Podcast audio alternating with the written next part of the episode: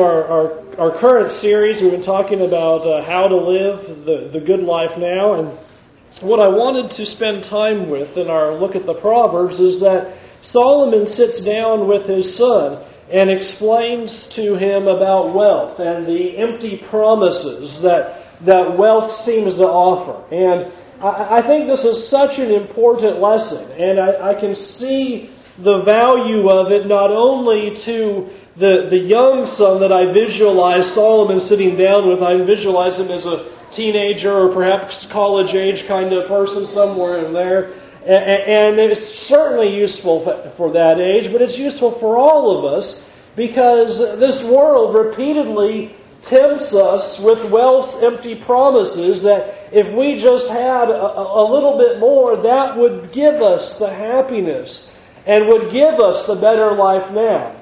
And Solomon spends some time talking to his son, and, and just basically, as we're going to look in these, these proverbs, points out that, that wealth doesn't do it. Wealth promises these things, but simply does not make life better. One of the first things I think that Solomon starts off with in talking to his son is he just wants his son to accept and realize the limitations that wealth has to offer. Chapter 11 of the Proverbs in verse 4. Wealth is worthless in the day of wrath, but righteousness delivers from death. And I think that's a, a very important proverb to try to keep in mind on a very regular basis because you and I sometimes forget that in the end, wealth doesn't have any value standing before God on the day of judgment, the, the, He's just not going to ask you how much you acquired, you know, and if you made X amount of money, then you get to get in. It's just not a concern of, of God's. And apply it to what Solomon is saying here in the day of wrath. What I think he's telling his son is when, when things get hard in life and, and you have your troubles, wealth isn't going to fix it. Wealth is not going to help out. Wealth does not solve relationship crisis. And life, uh, wealth does not, not solve life's various difficulties. Wealth is not going to fix your relationship with your employer or with your spouse or with your children. It's just not going to do anything. Wealth seems like this end all answer that the world tells us would just make life so much better, but in fact, it actually interferes. Notice he says it is righteousness that delivers from death, not the wealth, not the possessions, not having uh, uh, an awful lot of money. That's not going to be what's going to help out in life. Those things are of, of no value. And even more so, wealth does not provide any security. Since we're here in Palm Beach, I like using Mr. Trump because he's just down the street here. Uh, has wealth kept his marriages together? Does he have good relationships with his children? Has wealth kept him out of bankruptcy? Has wealth kept him from the troubles of life? No. That's all Solomon just told his son. Is we like to think that it's going to help, that oh, it will just make everything better, but in reality, there's no security that comes from having wealth. And so it's important for us to put riches in their proper perspective. They are not going to be useful in the really important things of life. I think it's been well said. And Dan likes to say this a couple of times. If, if money can fix it, then it's not a problem. That's true. Because real problems can't be fixed with wealth. Real serious problems, money doesn't fix. Yeah, your TV broke. Well, that's a real big problem, isn't it? Uh, yeah, you're really crying in the soup over that, especially if it's football season. But that's not a real problem. But when you start talking about emotional problems, you talk about relational problems, you talk about spiritual problems, you talk about physical problems, money doesn't fix it. And that's all Solomon wants his son to understand. I don't know. It'd be great to take a poll. Why is it do we think that money fixes everything? I don't know. Is it just TV that keeps saying it and I just buy into it after all? Why do we think that? Because I've yet to find something that money actually fixes. It just doesn't fix anything expect, except for physical material things. You can fix your car, you can fix your stuff, but you can't fix anything else besides that. Notice what Solomon said to his son A good name is more desirable than great riches. To be esteemed is better than silver and gold. And what he, again, is trying to do is just make him understand that it doesn't matter what issue or problem you think you're dealing with in life and what circumstance you come across in life, the accumulation of wealth is not going to fix it. Having a higher paying job is not going to fix it. Having more stuff is not going to fix it. Adding a car is not going to fix it. These all seem like the right answers to us many times. But in fact, what we find out is these things are disappointing. And that is the second point that Solomon sets down with his son. You have to recognize that wealth is limited.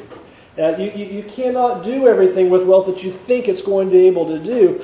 But it's even worse than that, that wealth will disappoint you over and over again. How about this? Whoever trusts in his riches will fall but the righteous will thrive like a green leaf. And I think this is an important statement because he essentially said, riches are uncertain. And what riches do is they lead us away from God. While righteousness is about one of the only certainties that we have in life, and that will draw us to God. And you and I have the tendency to place a tremendous emphasis on riches. I don't know how many times, not anybody here, so don't start looking at each other, but how many times I've heard people say, you know, if I had more money, then I'd be able to serve God better. That's one of my favorite lines. You know, well, if I just had more things, just think of all the good I could do and how much that would help out the church, and we could just do all of these great things. And we're fooling ourselves to think that. We're fooling ourselves to think that. That's what, what Solomon says. If you trust in riches, if you think that's what's going to help your life, if you believe that living the good life now requires more money, you will fall. Your life will be a disaster. That's what, you will not find it in wealth. Here's one of the reasons why. This is one of my favorite proverbs of all time. It is the, the best picture to describe the disappointment of wealth. Cast but a glance at riches, and they are gone. For they will surely sprout wings and fly off to the sky like an eagle. that just could not have been said any better. How many times have we thought, you know, this month is doing pretty good? We actually got to be able to put a little bit of money away, and what happens every single time? Something goes wrong. It drives me crazy. Just when I start thinking I have a little bit more, the car breaks. Somebody gets sick. We got to go to the doctor again. And it's just, you about pull your hair out. Look at me. I, just, I cannot believe how many times we think that we're going to get ahead, that we're going to accumulate these riches, and what happens every time? As soon as we get this close, it moves a little bit further away. And we think, oh, but it's just right there. And we get a little closer and it moves just a little bit further away. And you and I never get there. And that's what Solomon says to his son. He's saying, son, wealth is disappointing. Just begin to look at riches and what happens? They're gone. It's like a vapor. They just jump away from us. And so we have to keep that in mind. And I think you and I prove this proverb and know this proverb on, on just a regular basis. Think about it in your own life. How many times you have thought you might be getting ahead when something happens and it drops you behind? And that's what Solomon wants us to realize is that the pursuit of riches is disappointing. It is absolutely disappointing. It's frustrating because you think you're getting somewhere and you never are. You're not better off. You don't have the wealth that you think you ought to have. And you work harder and harder and do this and do that. And we try to save more or try to do this avenue or spend more time in it. And where do we end up? But in the exact same place that we are in the first place. And it, it cracks me up in many ways that not a whole lot better off than when we were dirt poor in Arkansas, relying upon five different churches to send us support. And am I living any differently? No. Anything different? No. It doesn't get anywhere. And so you can increase your pay scale all you want, it's not going to change anything. And, and Solomon really wants us to understand the disappointment of those things. Without doubt, every time something comes up. And riches cause problems, cause difficulties. In fact, Solomon goes on to describe the folly uh, of dishonest wealth. That, that wealth gained by improper means is just as useless. And sometimes that's what the world and perhaps our, our companions tell us is that well, you know, working every day, that's not going to get you there, so you need to try to do it in some other dishonest way. Uh, that's the way to be able to accum- accumulate wealth. I, I love these two proverbs as well. Wealth gained hastily will dwindle, but whoever gathers little by little will increase it. I never understood. I always would tell Dad, I'd tell my father, I'd say, you know, why don't you just just give me the money? Well, I, all my friends in high school, their their dads, a Sunday afternoon would come around. They all loan them, give them the money, you know, go out to lunch. I'd say, Dad, can I have go out? No. Can I have a car? No. Can I have anything? No. Absolutely not. And he'd, he'd try to tell me, which I didn't care about then, but I get it now. But he'd tell me, if I give it to you, you won't care about it. What he's saying right there. You get it all at once, what do you do? You lose it. Why? You don't appreciate it. That's what that sounds like. You get a car, you won't appreciate it. you appreciate it when you have to wait that long to get a car. 18 years old, you're the only guy in all of San Diego you feel like without a car. Right. Gathers it little by little and will increase it. And so Solomon's telling his son, essentially, don't worry about the get rich quick kind of stuff. I like chapter 28, verse 22. The person with an evil eye tries to get rich quick, but it only leads to poverty. That's a good proverb. We need to hear that proverb.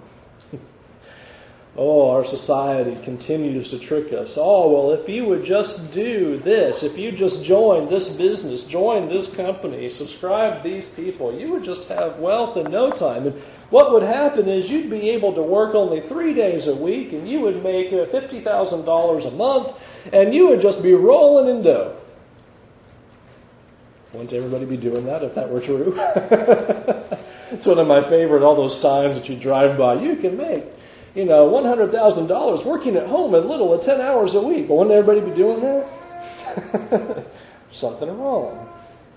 And we have the tendency to want to buy into that of, well, this, if I would just spend this time delving into that, if I just did all this work in this little side thing, that would get me all the, the wealth that we need and we'd be set to go. Let me remind you of something that I had my friend tell me. My friend who was working insane hours, working 60 hours, 70 hours, 80 hours a week even on some occasions, working, working, working. And he told me, I sat down and I said, I said, I said, Heath, this is this is this is terrible. You cannot keep doing this. You just cannot keep doing this kind of thing. He said, But Brent, this is like eight years ago. He said, you know, when I'm 30, which is now where we're at, and when I'm 30, I will have all of this money, and then I won't have to work as much. I'll only have to work a few hours a week, and I'll be able to spend time with my family, and then we'll be able to have kids, and it will just it will be great because I'll have all this time. So that's why I'm doing this right now. And I've told you, they're divorced. There is no family. He's living his life in complete wickedness and worldliness now, and has fallen away from the Lord.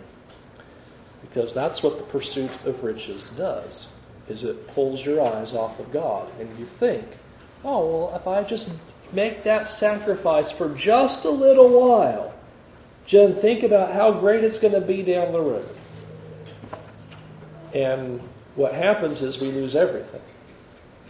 And he's telling them here, a person who has the evil eye tries to get rich quick, and it only leads to poverty. You might have, you might get more money by doing that. Is it worth losing spouse? Destroying relationships with your kids? Is it worth destroying your relationship with God? You're spiritually poor, but you've got a few more dollars in the bank. And so we have to recognize the, the foolishness of it. I put it this way get rich quick, don't believe it. That's what Solomon just told his son. Get rich quick, don't believe it, because there's this continued lure. It just dangles there in front of our eyes. And sometimes it's in our in our work that well, if I just did this, then I would have it. If I could just get to the next level, then I would be there. And so I'll make some sacrifices now, and then I can be the VP of whatever, and then I can be right there, you know, and it'll all be rolling. It never works out. It never works out. How about this proverb? Solomon said it this way, but it's a Spanish proverb. It's essentially rewording the same thing. He who would be rich in a year gets hanged in half a year. That's about what Solomon just told his son. You're destroying yourself. You're ruining yourself to think that you're going to be able to accomplish that. And that's what Solomon says here as well. Better is a little with righteousness than vast revenues without justice. Now, read that again for me real quick. Do you really believe those words? Better is a little with righteousness. Your life will be better with little and righteousness than vast revenues and doing things that you shouldn't be doing, making sacrifices you should not be sacrificing. That's what he just told him. Your life will be better. Is that not totally counterintuitive to our society today? I really want to drill that home. Society says, work more, do more, give up more, make those sacrifices. You're not a real working man if you don't sacrifice everything in the world and make your job number one. That's corporate America. And Solomon said, Your life will be better if you just take the little. Just accept the little. How about the destructiveness of the love of wealth? How about uh, some great, great pictures here? Death and destruction are never satisfied, and neither are the eyes of man. That's, that's, that's a beauty right there. Is there ever a limit to death? See what Solomon's doing here? Is there ever a point where death says, you know what? We're, we're, we're done taking people's lives. We're full. We're satisfied. We're content. The grave will not take any more. We'll just close up shop. You know, we're done. No, it's never satisfied. It continues. So are the eyes of mankind. He's giving his son a warning. You and I need to be very aware. Beware of our eyes because we're always looking and seeing things are always better on the other side of the fence. We always think of ourselves that we are in this situation that, you know, we're just not doing very well, but if we just had X, Y, or Z, things would be so much better. And if I lived in X, Y, or Z, or owned X, Y, or Z, or was doing X, Y, and Z, then my life would be so much better. And he just said, You're fooling yourself. How about this one? if the other was my favorite, this is my second favorite. The leech has two daughters. Give and give, they cry. There are three things that are never satisfied, four that never say enough. The grave, the barren womb, land which is never satisfied with water, and fire which never says enough. This is, this is a great problem. He points out uh, there are things that never stop. Things that are never content. The grave is never content. The barren womb is not content. Land will never be content. It needs water all the time. Fire is never content. We're seeing that all on the west coast. The fire's like crazy. You can't stop that. And so are we who say, give and give. I love how Solomon called the daughters the leech. the leeches who cry, give and give. The hand is out and they are never content with what they have. They always want more. Just as fire consumes more, just as the land always needs more water. Tell me the day when we won't have to water our grass, right? If it, if it isn't raining, we got to get the sprinklers on. And that's what he said. And that's the way humans act. We are this way with possessions. We want more and more and more. And you and I are never content. And this is a huge problem. I, I state it this way. Feeding one's desires often just stimulates them more. Have you ever noticed that? I've noticed that. I get one good golf club driver. Then they put out a new one. Well, no, I won't slice it as bad. I need to get me one of them. Oh, they're on sale too. I want one of those. Well, what will happen if I get that? Well, you know, those golf club companies aren't stupid. They're going to put another one out in a couple of months. And then I'll look at that and oh, well, that's the better one. I got to get one of those. We do that with everything. And sometimes the worst thing you can I, you and I can do is go make the purchase because we think, oh well now I'll be satisfied. But what that actually does is feed the craving. And we go, oh well now my computer's slower and I got to get another one. Now my car's got a couple dings in it. I got to go get another one. We come up with all these things, and that's what Solomon is trying to teach his son. Sometimes fulfilling those desires is actually so unfulfilling. And for the moment, it seems satisfying. Ah, there's a lot of satisfaction that first day you bring that car home off the lot. That feels good. New car smell. That first week, boy, it rides like a dream. Six months go by, you still really appreciate it, but you're not out there washing and waxing it every day like you were earlier, and you're not parking in Timbuktu like you were before, away from all the other cars. a year goes by, and you know things kind of are wearing down a little bit. The seat's getting a little squeaky, and then you get to be like my truck. It's only four years old, and I got to replace the battery cable in it, and that truck four years ago was just a dream. Oh man, I never need anything else than that. That's a beauty. And what happens? Oh, it'd be nice to get one of those neat new Titan trucks that come out. Right? That's all we do to ourselves. Stop it. Stop it. Enjoy what you have. You think the Titan truck's ever going to break? Dummy.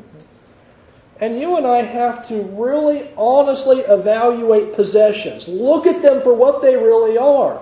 Because there is no inherent value within them. They give us a quick wisp of happiness. Just a, a, slight little vapor, that computer and that TV and the house and the car, whatever it is that you enjoy, for that quick moment you walk out the door and you feel good, and in seven days you know as well as I do, you lost the happiness. And you have to go find something else. The better life is not in wealth and not in possessions. We prove this over and over and over again. Riches do not satisfy. How many purchases will it take for us before we come to this conclusion? How many big ticket items is it going to take before we sit down and realize that will not satisfy me? I don't know. You'll have to answer the question in your own mind. At what point will we see the truth? Let me state it this way the love of wealth actually leads us to unhappiness because we're never satisfied. Because you never attain what you think you're getting out of the material possessions. You and I never get the satisfaction that we expect out of it. We expect those things to last and last and last. And what was so precious and dear to us earlier becomes useless, rundown, and worthless and we keep thinking that that's going to be where joy is, and it's not. How do we overcome the snare of wealth? One of the first really, really important things is you and I should not envy the rich. TV shows are really picking up on that and really trying to to get us to see people on TV, and it's been going on for a while. You know, you younger kids may not remember old Robin Leach's lives of the rich and famous, you know, and you just watch them. They look at their beautiful houses, and that was supposed to cause us to drool. And these are the things that you could have. Don't envy the rich. They don't have a life better than you. We like to think they have this glamorous, wonderful life, and things are so easy for them. But that's a lie. It's a total lie. Don't envy them. They have more problems than we do. they have far more problems. And that's all that wealth brings. The second, don't overwork. Can this be my third favorite proverb? I'm giving you a lot of them today. This is the whole proverb, the first per, first part of it. I gave you the, the wings. But look at the beginning of it. Do not wear yourself out to get rich. Have the wisdom to show restraint. Cast but a glance at riches, and they are gone, for they will surely sprout wings and fly off to the sky like an eagle. Two very important commands there. You can see Solomon saying to son, one, don't wear yourself out to be rich. Why not? Because you won't attain it. It's a dream that everybody thinks they can get to, but it doesn't happen. Don't wear yourself out to be rich. Why not? Because you'll sacrifice everything that's important in the process. You will sacrifice everything that does have value for things that do not have value. You will be required to sacrifice your family. You will be required to sacrifice God. You'll be required to sacrifice important relationships to be able to attain wealth that has no value. Have the wisdom to show restraint. That's very important. Have enough wisdom to knock it off. And that's hard to do. I, I, I I'm just a lonely preacher guy, I have a hard time too with that. I got to turn all of my work stuff and walk away, spend time with the family, do things that are important to maintain relationships. And you have to do the same thing. You got to walk away from work sometimes and say, enough's enough. Put in my time, I put in my hours, have some restraint. My spouse is more important. My children are more important. My parents are more important. These relationships are more important. My time with God is the most important. Show restraint. Third, most important too, you got to be content. We've lost this in our society. There's no teaching anymore about the need to be happy with what you have. And friends, we need to teach that to our children. We need to encourage one another to be content. If you find honey, eat just enough. Too much of it, you will vomit it. I like that. Very good proverb. You know the truth of that. First, first pizza is really good. Second one, just about. But pieces five, six, and seven. the same thing's true with wealth. Enjoy the fruits of your labor. Do not go overboard. Otherwise, it will make you sick and it will ruin your life. Better a little with the fear of the Lord than great wealth with turmoil. Better a meal of vegetables where there is love than a fatted calf with hatred. Realize the truth of that proverb. Better to have a little and be content and have love and have the fear of the Lord. Two aspects he draws out. To have a relationship with God and have a relationship with your family. Better to have that than to accumulate all of this wealth and have what? Hatred and turmoil. Don't sacrifice the most important things to accumulate wealth. How the same thing he says here. Better a bite of dry bread eaten in peace than a family feast filled with strife. Better to have a little. Boy, Solomon just says that so many times, trying to convince his son. The little will bring you all the joy you need. Because wealth doesn't satisfy. Wealth does not bring true, true joy. And so we need to be content.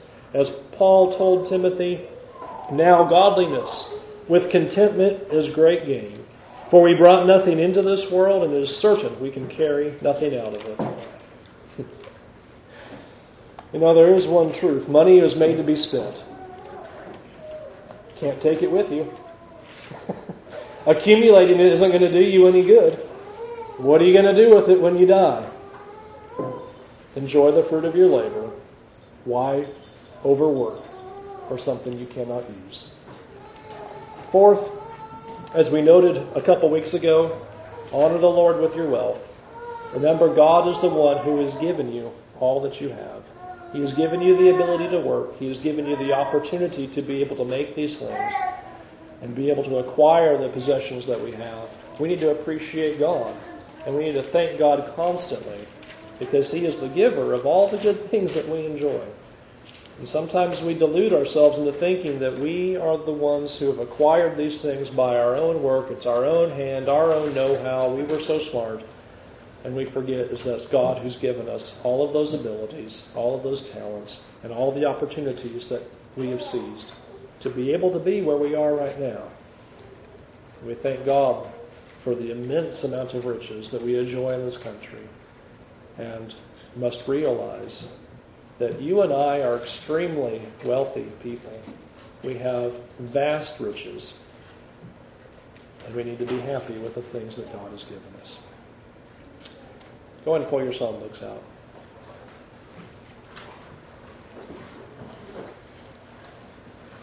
The reason why the study of wealth and its empty promises is so important.